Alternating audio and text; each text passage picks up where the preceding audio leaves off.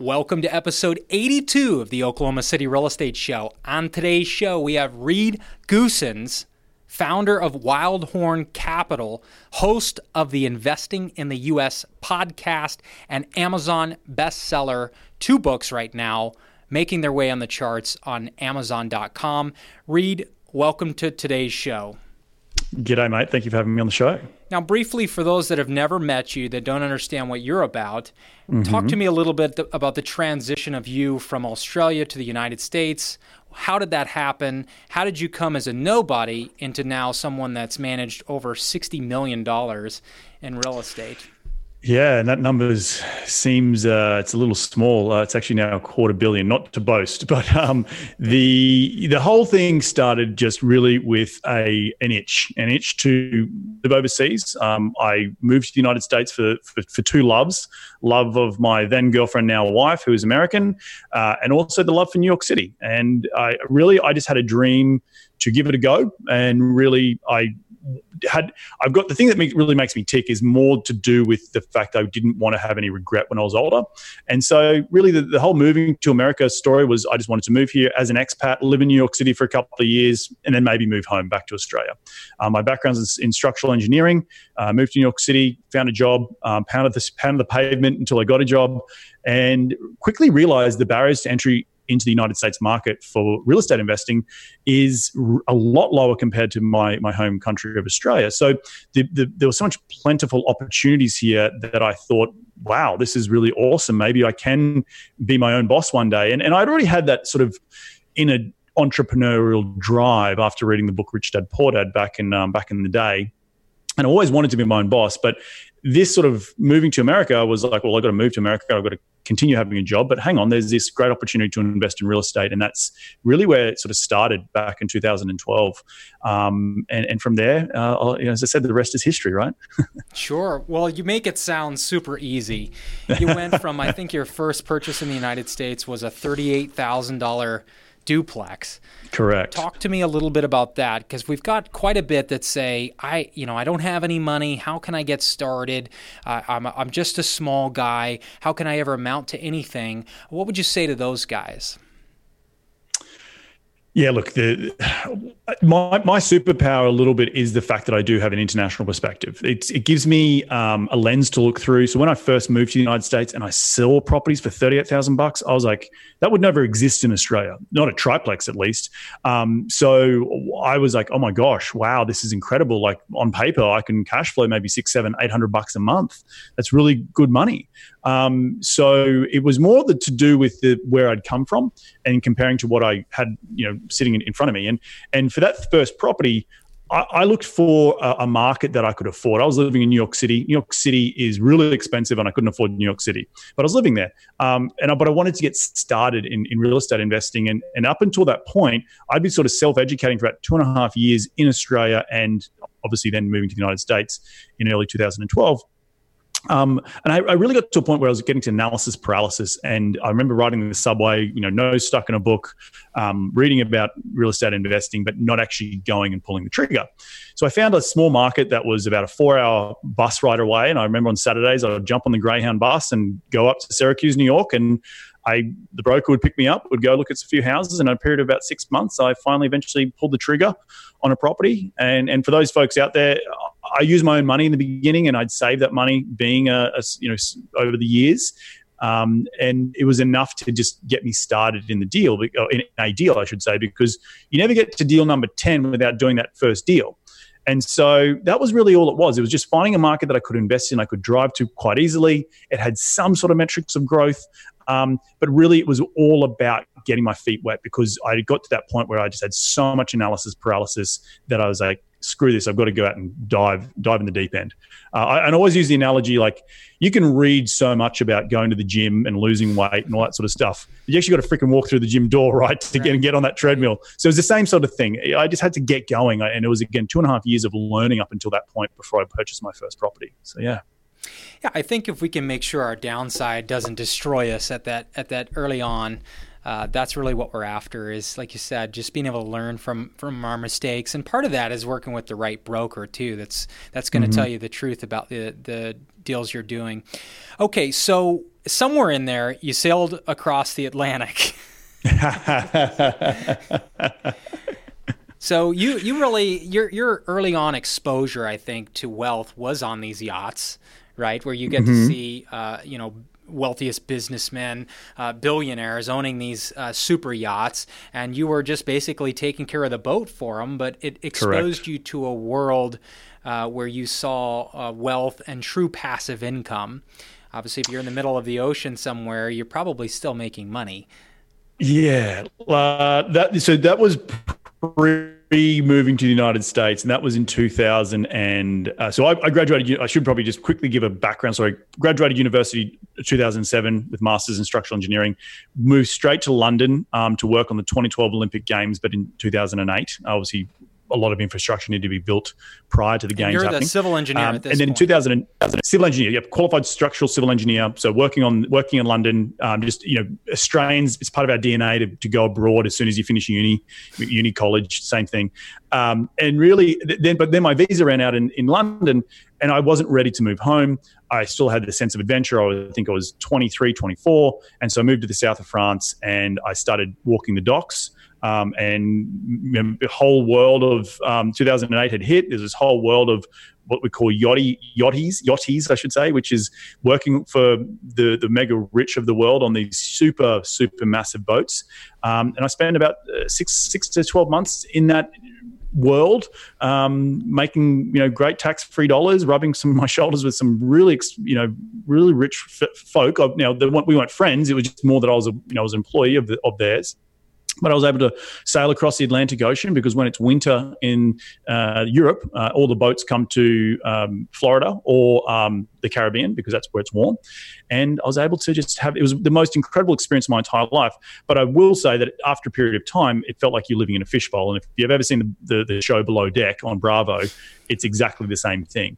Um, but uh, and so it was a great worldly experience for me. Uh, it, it got me used to the word no, and a lot of people said no to me when I first started on the yachts.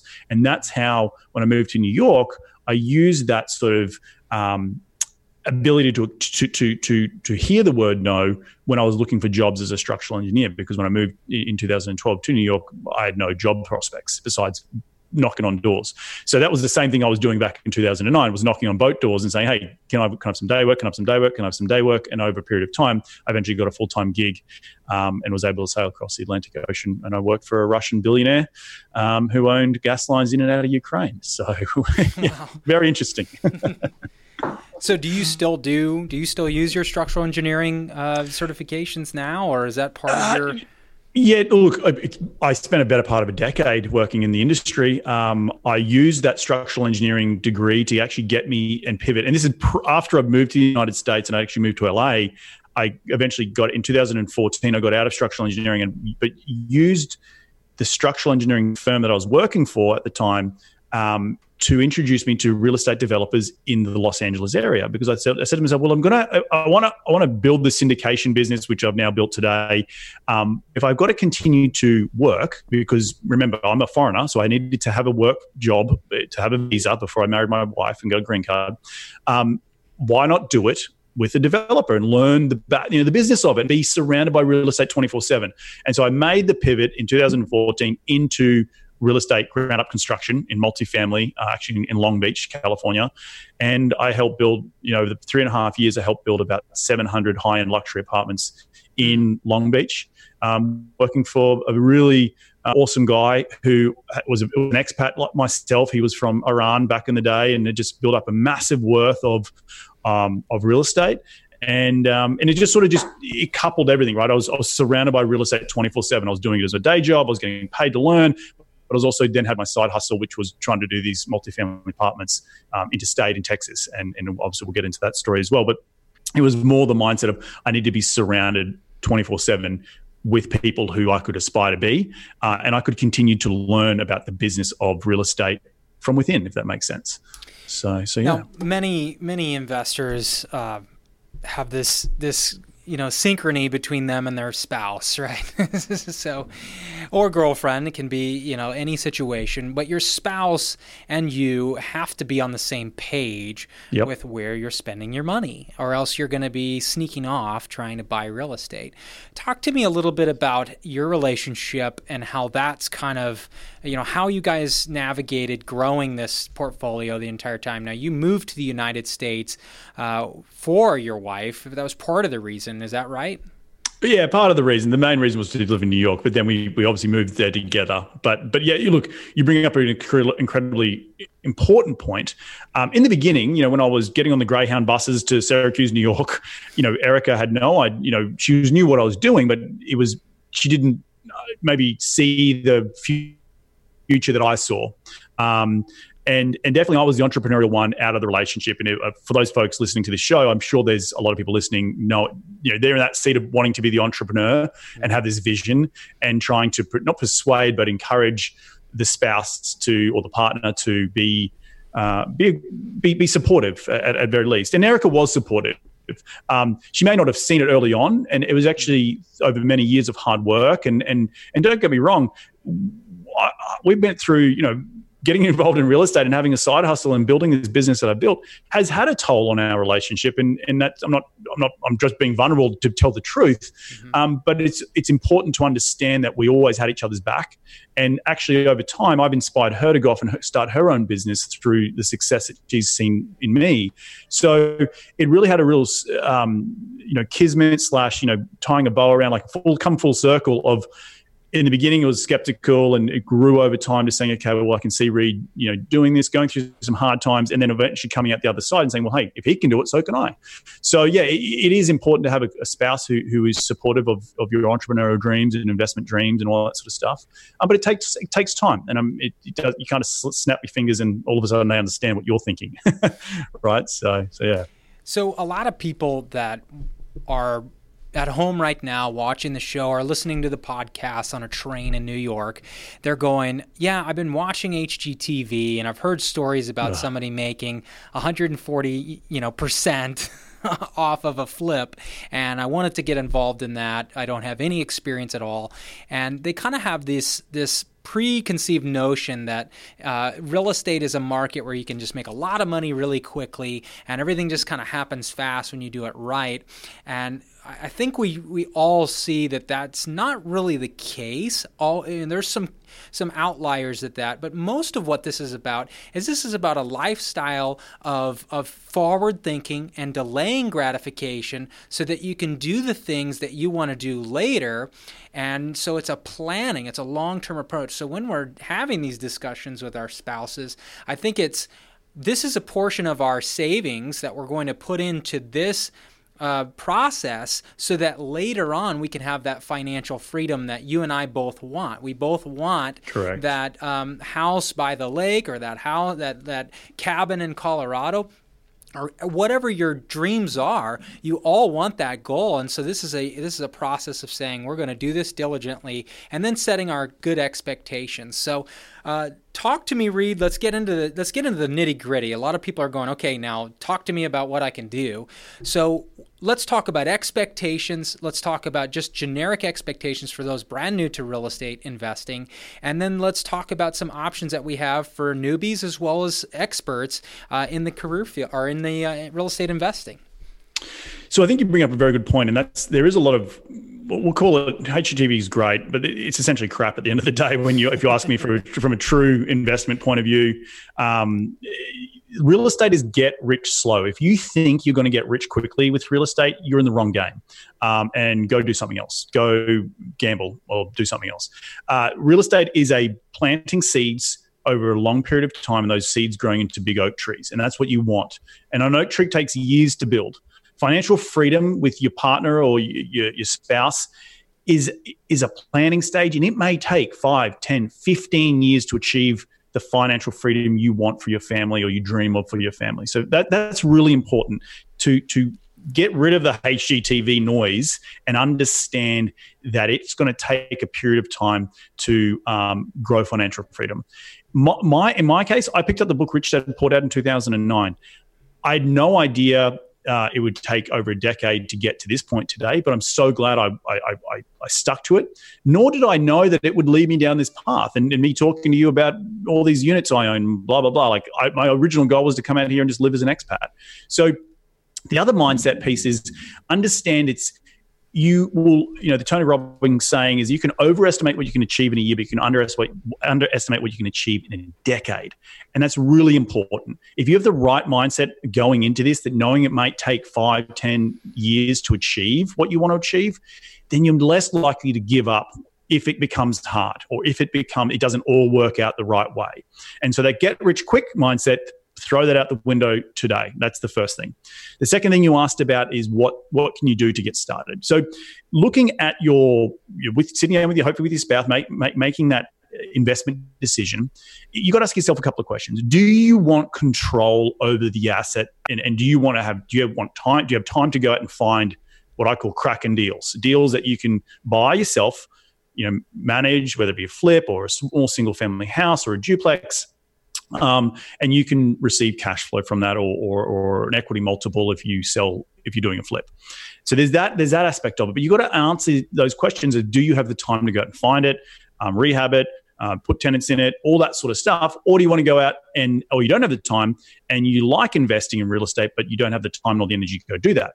If you're in the second half of you know that and you say yes to the second part of that question well, then there's a lot of opportunities out there to go and partner with other people. You know, you can buy turnkey properties, uh, which are single family, quite cheap in your market where, you, where this radio show is, Oklahoma City. There's some great uh, properties there that you can get started really on that sort of lower end you know less around fifty to hundred thousand uh, dollars. You can finance them, and they can produce some really nice cash flow for you. It's a great way to get started in the market. There's other opportunities like syndication, where investors come and invest in my company, and they get to come along for the ride in buying large commercial assets. Um, they don't lift a finger; they get paid dividends or what we call preferred returns, and they they we're essentially managing their money for them. So there's different ways in which you can place money in real estate or where get started. But the first question you've got to ask yourself is where do you want to sit in the control piece? Do you want to control the, your own portfolio and, and and be responsible for literally literally everything you do from acquiring it to putting in tenants to re- reaping the benefits of cash flow, or do you want to go place some money uh, in a syndication um, and, and, you know and, and, go about it that way. So there's a couple of options um, in in terms of how you can get started in real estate investing. You know, and there's you know there's many flavors you just talked about, and everyone's got their own mix of flavor. Some may think they're a certain flavor and then switch to another. I talked to a mm-hmm. lady today, actually, in Blanchard, Oklahoma, that is retired now and she's horseback riding. And she was actually at the ranch when we were talking. And she owns 20 uh, single family rental properties in the Oklahoma City area. And she was asking me, you know, should I sell them right now? What's going, what should I do? And, you know, we're projected to have an incredible rental market the next 10 years years. Uh, when we've got loan, uh, you know, new house buying, uh, the standards have already risen. You've seen that go from a 620 credit score to a 700 credit score with JP Morgan and Chase Bank. That's just their minimum credit score required for their programs. That's subs- a substantial increase in our credit score. That's raising the barrier to entry on first time home buyers, which is then going to make renting more attractive and renters stay in the market for longer, especially in those higher rental markets where they're they used to just go and buy a property. Now they're going to be staying in that rental. And who knows how long that's going to stay around. I want to get into that in just a minute. But this particular uh, customer of ours to, you know her feedback was that she wanted to do flips. She wanted to flip homes and she had flipped homes in the past but her husband said no more and he had said no more because of the emotional toll it was taking on his spouse. He realized that she was spending all this time, all this energy, all this frustration trying to contact contractors, trying to get a hold of electricians that didn't show, and then the material comes in and the color's wrong, and, and all this added up to her being in her late 60s and having a, just a, uh, a very stressful, you know, blood pressure's raising and all that. And the husband said, no more. You can't get involved in these real estate day to day operations. So for somebody that's that way, that they've either got too much of a busy schedule or they've just reached a point in their life where the day to day ups and downs of the market are just too much for them. They just say, I'm willing to take a lower percentage to be able to put this thing on cruise control. What's in it for them? so much you know like there's uh, you t- you spoke about this particular lady has 20 rental in uh, single family rentals i'm sure she's making a great return on investment. I think you've got to ask yourself what is a good return on an investment and what's that return on investment look like in terms of a time point of view? You know if you flip a house uh, and you put all the time and energy and effort into it, then you would expect a bigger ROI. If you're putting in less time and less energy, you got someone else doing it for you, then you're going to expect a lower ROI. And then that's really what you got to ask yourself. So, in terms of an ROI uh, in today's market, I'm sure you can find anything between five to ten percent, you know, average cash on cash returns in the market today that require pretty little to, you know, some some effort involved for, as, an, as an investor, as a we'll call a passive investor. Um, if you're looking for bigger returns, you know, the, the low to mid teens, you may flipping might be the way to do it, but you may not necessarily get it with mm-hmm. um, with time perspective. So you really have to ask yourself, what is a good return on an investment? What do you think? Where would your money be put? Um, elsewhere, if you didn't invest in real estate, and what would that return on investment look like if you were saying investing in the stock market, if you understand stocks, or if you just left it in the bank? Well, you bought a bond, which is the lowest um, risk return on investment you can get, which I think the treasuries are at 0.75% today. I was so, say it used to be the lowest volatility until recently. Right. So, so there's so many things you can do, and you, but you've got to think about what you want to do with your money and how does that money or how does that ROI, the return on investment, affect you? And if you're looking for something in there, said between the five to 10% range, average cash on cash or average ROI per year, you're going to do just fine in sort of you know single family rentals and or investing in real estate syndication. So we talked about the increasing demand for rental properties. Um, I mean, just everything from uh, people wanting to be able to take a new job in California if they want to without worrying about selling. I mean, uh, you know, millennials desire to be able to be approached by different companies and be able to change companies, and the portability is really the only reason why even Silicon Valley even exists, is because you can buy one house and switch to so many different companies, and you've got all these options right there. But if that didn't exist, no one would pay those kind of real estate prices. I mean, no matter how beautiful it is up there, it doesn't matter. So when we talk about that landscape, in light of everything that's gone on with uh, quote unquote depression headed our way, recession era, all this that's going on, what are we doing? How are we responding as real estate investors during this time period? What's the smart moves to make, and what are the not so smart moves to make? Uh, it depends on your investment thesis, right? Like for us at Wildhorn Capital, we're definitely doubling down in growth cities where jobs, it's all about jobs, jobs, jobs, jobs, jobs, and understanding that when you have a high demand but low supply, and that means new new product coming to market uh, for, for, for rentals, um, we want to be in those markets that's what we look for because we know we can buy existing assets um, and we can do quite well with those existing assets because the, the demand again is high, but the supply of new product is very low. Uh, so in terms of that is really important. In terms of the overall psyche of how we're living as human beings, I think you, you're dead on correct that people want uh, flexibility. They want to be able to work from home. They want to be able to work from a cafe. They want to be able to just open their laptop um, and, and, start working. And I think this sort of the COVID nineteen world, you know, uh, Zoom world that we live in now is going to be maybe a little bit more of the new norm. So maybe not re- not required to go into the office as much. Um, but on the other hand, you know, there is also the element of you know you wanting having human human interaction. So going into an office environment where you can focus and be really productive is maybe still something people want and need.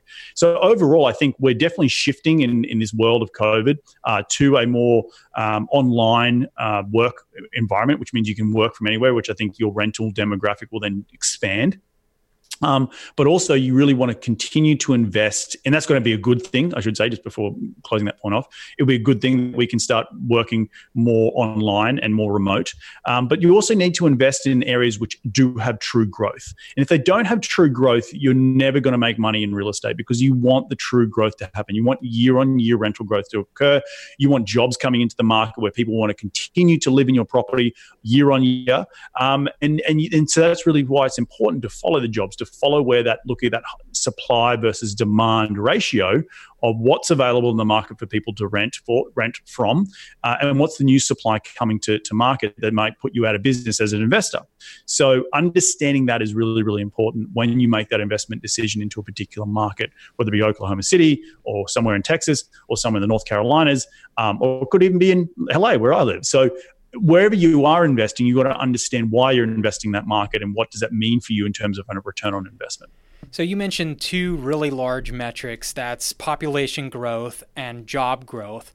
Talk to me a little bit about how uh, just anyone can look really quickly and determine that about a city.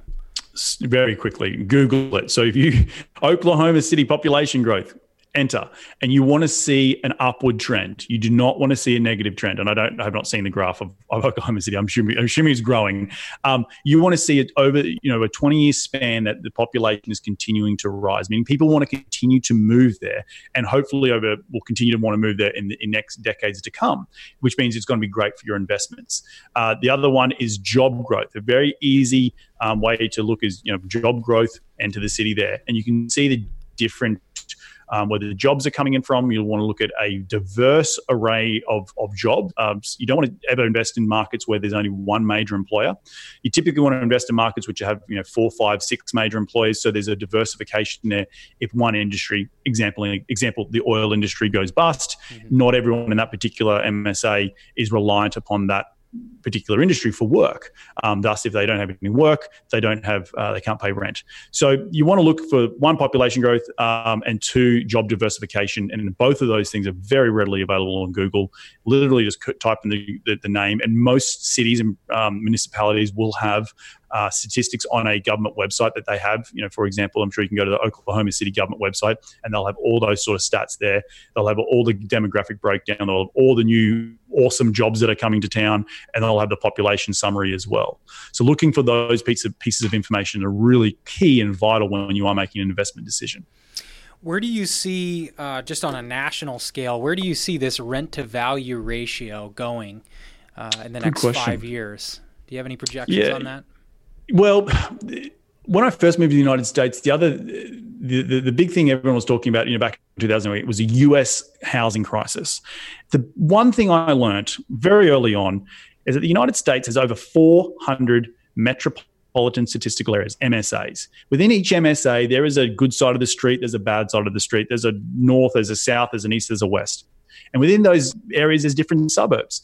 So to have a blanket statement that everything's going to be you know a certain rent to value ratio or the, the entire US housing market is going to have a impacted be impacted is a little bit BS in my in my uh, opinion because there's so many opportunities wherever you look and you can make money if you're buying right, you're buying the asset at the right price, uh, and knowing that you're future proofing yourself by investing in markets where, as I spoke about before, population and job growth. Also, you want to be looking for assets where you can add value to it, where someone will you take it off their hands and you might be able to rehab it and put in nicer fixtures and furnitures to attract a better tenant. So, looking to add that value to an asset is really important to continue to drive your uh, rental premium. And that rental premium is also reliant upon the job growth in that particular market. So, overall, will this particular COVID 19 have an issue on uh, rents? I think, yeah, yes, in the next six months, rent's not going to grow as quickly, but we're going to get back to early 2021. And I think we're going to get back to a slow and steady 2 to 3% rental growth year on year in, we'll call secondary markets across the nation. That's been the norm for the last 10 to 20 years. So, so that, that's that's my that's my opinion. On the other side of you're a rental guru, if you will. Um, what do you? Well, but yes. what, what, you, what is your what is your heart to the market on? Is the government going to start pushing and supporting renting homes again, or are we still seeing the government wanting to push owning a home in America, or is it a 50-50? Um, you, in my opinion, well, if you look at the particularly American you know, my opinion is that having a strong middle class is good for business. Good for my business means got renters who are going to rent for me consistently. Having a bigger wealth gap and and and having a smaller blue collar or or, or um, middle market type of of area um, is not good for, for anyone. Uh, so, with any type of good middle market type of population growth, demographic growth, you're going to have some new house construction. You're going to have some folks that are going to go off and buy that. I think that's only, it's part of, you got to take the good with the bad. But in saying that, when I have good, strong, um, paying jobs in my area, they, that means that people are going to be able to rent from me who want to rent, who maybe never will ever own a house in their entire life because maybe they got burnt or they just don't have the the, the mindset to go out and, and, own a house. And so having that job growth and, and employment growth and wage growth is important to me as a, as a business owner owning real estate investments in secondary markets across the United uh, across the mid mid uh, middle of America. So I think you've got to look at both of those things and make sure that we are growing as a as a society and we are having job and wage growth because that means that they can pay the the, the rental growth that we're going to continue to project that our property is going to continue to grow at and they're not going to be this sort of stagnant wage growth but yet cost of everything keeps going up. So that's the, it's it's a it's a fine line to to tread, but I think in general. Um, you're always going to have renters as cost of things go up. Um, there will be first time home, home buyers. They're never not going to be those. Um, but it's just an in and around how you continue to have a rental portfolio in the right areas and goes back to job growth that you have also wage growth accompanying that as well because that will help support the year on year rent growth that you want out of a particular asset. Reed, you've been quoted as being a mentor for syndication. Talk to me for those that may not even know what that is. What is syndication? How, what mm-hmm. does it mm-hmm. mean, and and what does it take to get involved in something like that? So, a simple analogy. Think of a syndication. Uh, I use this plain analogy. So, say I want to get from LA to Oklahoma City, right? Reed Goossens wants to do that, and I want to go out and uh, I need to fly there, right? Um, if I went out and hired a, a, Boeing 747 by myself, it'd be pretty goddamn expensive, right? except for today. except well, maybe except for today, right? But but if but if I go and share that cost with maybe 150 other people, we can all enjoy the benefits of flying from point A to point B, which happens to be Los Angeles to, to Oklahoma City.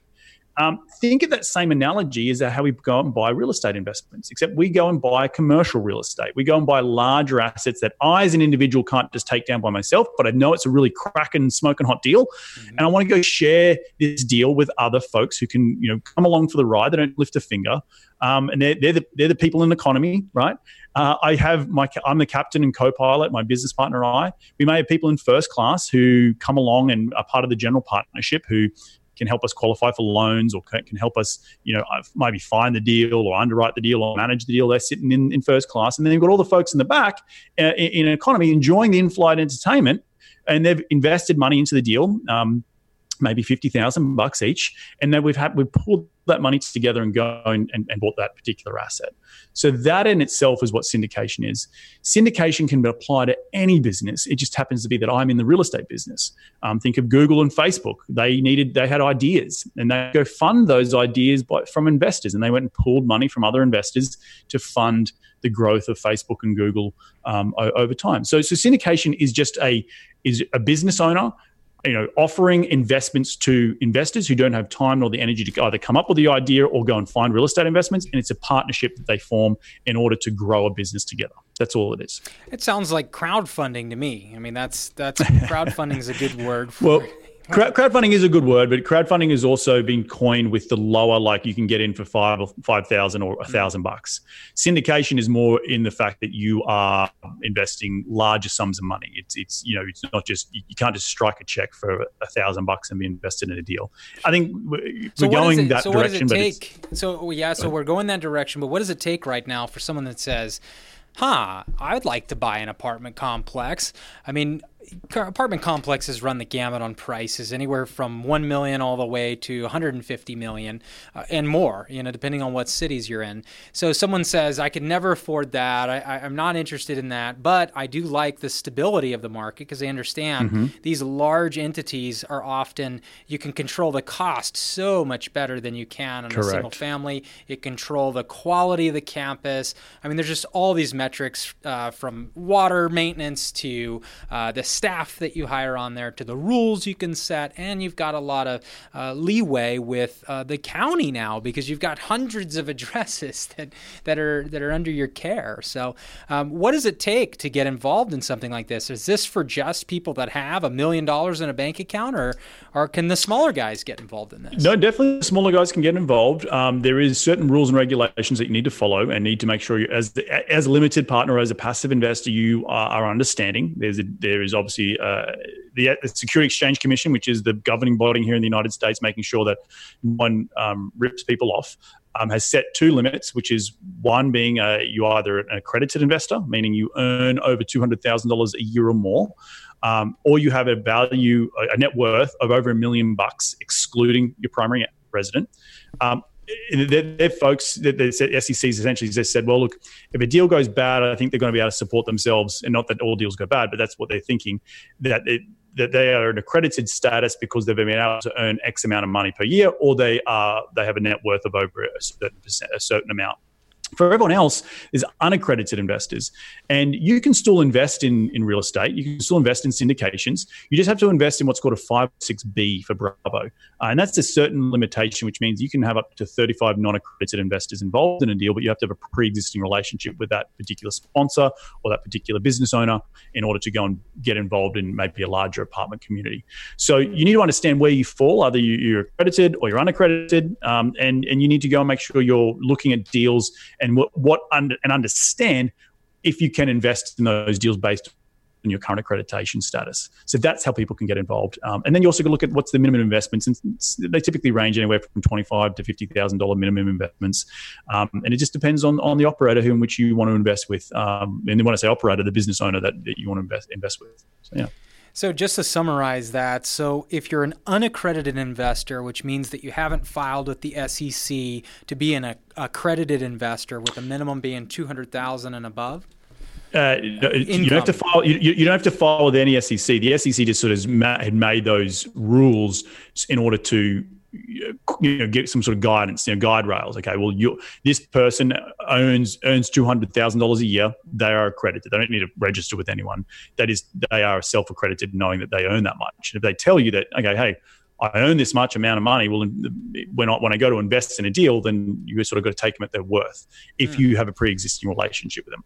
Uh, everyone who doesn't earn $200,000 a year, yeah, you're unaccredited. And so, thus, you need to uh, exhibit some sort of what's called sophisticated knowledge of the real estate space. You need to understand what a syndication is. You need to understand what a multifamily apartment complex is. You need to understand those sort of things. And there's a lot of folks out there who do that. They just may not necessarily hit the $200,000 mark, right? So those folks can still invest in real estate. that is, or in syndication, I should say, they just got to understand where they fall if it's unaccredited or accredited um, status. So if they're unaccredited, we're talking about you can split an apartment complex between 35 individuals. Is that right? Correct. That's okay. correct. So, I mean, folks, you can do the math there pretty quickly. If you find out what's for sale and you can say, okay, we've got to divide this. Now, some people are going to take higher risk, some people are going to take lower risk. And then I'm assuming that you all would distribute uh, according to what the risk is and, and the market share uh, of what you make off of it at the end of, of, every that month, is, right? Is, that, that is that is exactly correct. And and and here's the other thing: the you can also go and and and the, I don't want to get too into the weeds, but the the if you just have a group of people who come together, and again, I'm not I'm not an attorney by any means, but you've got to consult your attorney. But if you're saying you're just going to go take down a 20 unit property, and there's you and your five buddies, and you all have the same voting right, even though you might bring slightly different cap, capital amounts to the table, well, then that's more of a JV, and that's not really the, the SEC is not because everyone's got the voting right. Everyone can vote on work. Okay, we want to sell the asset, we want to refi it, we want to paint it purple, you know, whatever it might be. And so that's more of a, a joint venture. It's mm-hmm. when you limit the voting right of a investor is when you get into offering a security, and that's when you have got to comply with the Security Exchange Commission laws, which is what I stated before the the accredited accredited status versus non-accredited status. Does that make sense? That's per yeah, that's a great explanation for that. So let's talk just a minute about return on investment when it comes to a syndication. What kind of numbers are we talking about? I mean, we've got. I talked with a gentleman today. I stopped by his place. He's a, a retired psychiatrist that's got quite a bit of his retirement in stock stocks right now, and he's pretty nervous. And he's been, uh, you know, with oil and gas the way it is. I mean, this morning we touched negative forty dollars a barrel, and uh, our town is about twenty two percent uh, oil and gas, and so it's mm-hmm. it can be scary. Uh, and so individuals, once we get this correction, I think there's going to be a certain sense of I need to diversify my portfolio, and and if I'm 100% in pharmaceuticals or 100% in even just the S&P 500, I need to be able to move out into real estate. But then a lot of these guys like him is like I don't want to have be a landlord. I don't want to deal with uh, should I replace a hot water tank or should I delay the you know my roof got hail damage. What do I do with this? Doesn't want to deal with that, and even doesn't want to deal with the property management doing that. So this could be a perfect vehicle for those individuals that want to kind of transition into real estate without Correct. doing something like a REITs fund or something like that. So um, exactly. talk to me about how they would get involved in something like that. I mean, what are they? Is it is it just they? you know do you, on your website do you have like property values and here's your return for your minimum investment how does that work Yes, I think that in general, it all starts with education, right? Education, education, education. If you're interested in the syndication space, you do need to be somewhat um, savvy, right, about how to go and invest passively in a deal. And so that requires some sort of education. And that means you need to go and vet sponsors. And when I say sponsors, it is, you know, operators who have been successful at real estate syndication over a period of years.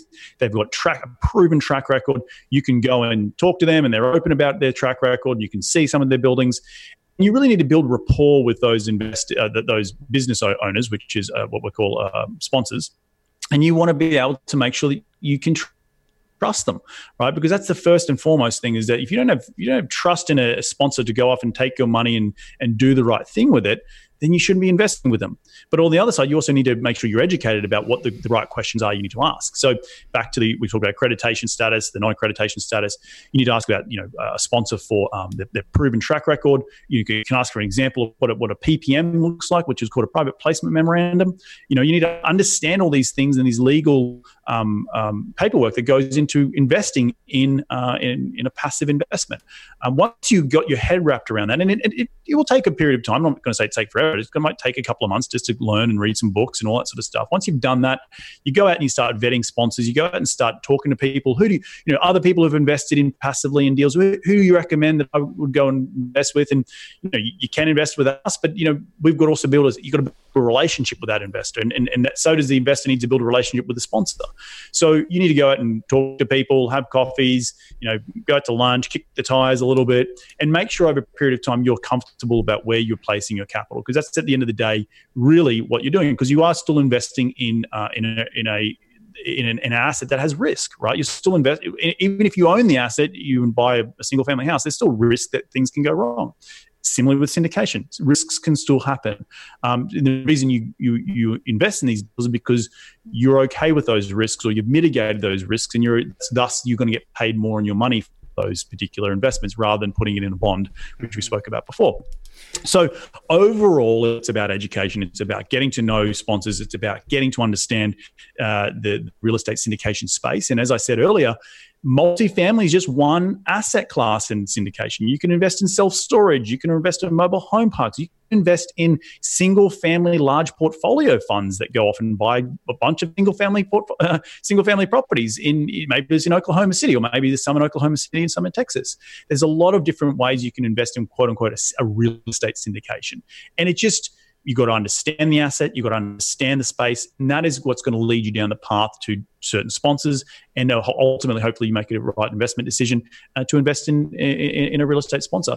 You know, you can, and get back to the ROI, you can, you know, depending on the deal, but you anywhere from between, as I said, five to eight percent um, cash on cash a year, and between you know nine, to, uh, sorry, ten to fifteen percent annualized uh, IRR, I should say.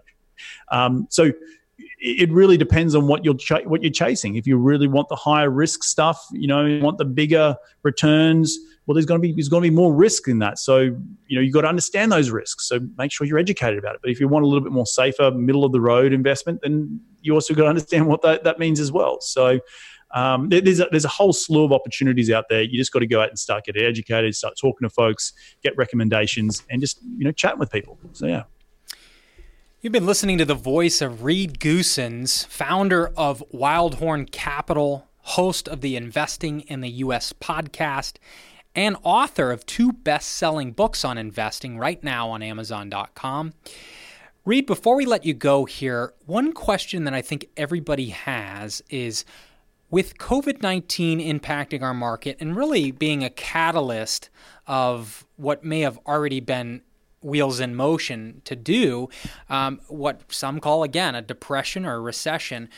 What do you have to say about what we should be doing? Should we be waiting till we hit rock bottom? What do we do in the next 90 days? What do we do in the next 365 days here? Next 90 days, education, education, education, work on yourself. If you're new to, if you're listening, you're tuning in for the first time, this is the first ever episode. Well, welcome first and foremost. But the second one is go off and start learning. Pick up a couple of books. There's so many great books out there that I can definitely recommend um, about getting involved in real estate for the first time. And so this is an opportunity that, yes, people are on pause or in houses and uh, got a little bit of that fear mentality right now. Well, use it to learn, use it to understand real estate or get educated on a specific investment you want to get involved with. That's in sort of the short term. Um, or go, start networking with other people. I would go and encourage people to go to local REIA events, Real Estate Investment Association events. There's so many of them around. Um, and start surrounding yourself with other people who are being successful in these markets. And you can learn from those people. So, really, education is the first and foremost in the next 30 to 60, 90 days once you start getting educated, you'll start to understand what the opportunities are that exist out there in the post uh, pandemic era, right? We'll call it the next six to 12 months. And that is when you can start looking for investment opportunities. And, and that doesn't that? mean the, the PPE, post pandemic era. Post pandemic era. That's it. Not not the PPP, which is yeah. a completely different yeah, thing. Right. But but but the you know if you look back at history in 2008 and 2009, they weren't the best times for buying real estate. The best times for me buying real estate was actually 2010 2011 because real estate's a slow moving beast. It moves like a slow barge. I think the impact on real estate will will be seen the Q4 Q1 next year then it will immediately to, like once we all get out of our houses, it's not all of a sudden going to be these rock bottom price deals that you can just go pick up for pennies on the dollar. Um, it's going to take a little bit of time. So that's where you use this time to educate yourself, and then once if and once that comes down the the, the road, you you're better educated to go and make an investment decision on whether you're buying your own investment property or investing with someone else and that is really where I think personally things are going to happen. It's going to be more like a uh, the Nike swoosh. Have you, you know, people talk about the the V-shaped recovery. I think it's going to. Be, We've obviously come down very sharply. We will recover, like everything. Winter will pass, um, but it will be a bit more of a longer tail. And I think the biggest thing with the that's going to make it a longer tail is this unemployment. And so hopefully we can get those unemployment numbers down to mean we can get back to some more normalcy in the market. Um, but along the way, I think there'll be good buying opportunities as well. So yeah.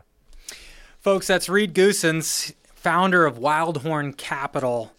If you want to know more information about investing, and remember, investing is not a fast thing. You shouldn't be getting your heart racing right now. You should be thinking about the future of you and your family. These are about decisions that we make over a long period of time. There's a lot of stuff in the market right now we can't control we want to focus on the things we can control, and that's our education. That's our ability to perceive the market and look for opportunities in the next few months and the next coming years. And we do that by each day making a dedication to better ourselves and better our education. You can do that in many ways. He's talked about several books, some books that he's written himself, but you can just do it, is the main thing. Make the effort to educate yourself. Reed, thanks for coming on the show today. Oh, mate, thank you so much for having me. It's been an absolute pleasure getting to share the uh, the airways with yourself. So hopefully people learnt a little bit. You bet. Thanks for listening, and for more information, check out okcrealestateshow.com slash market news. You can contact me right on there. And folks, that email goes right to my box. You can ping my phone, ask any questions about the Midwest market. A lot of what Reed's been doing is down south in Texas, just a couple of hours south of here.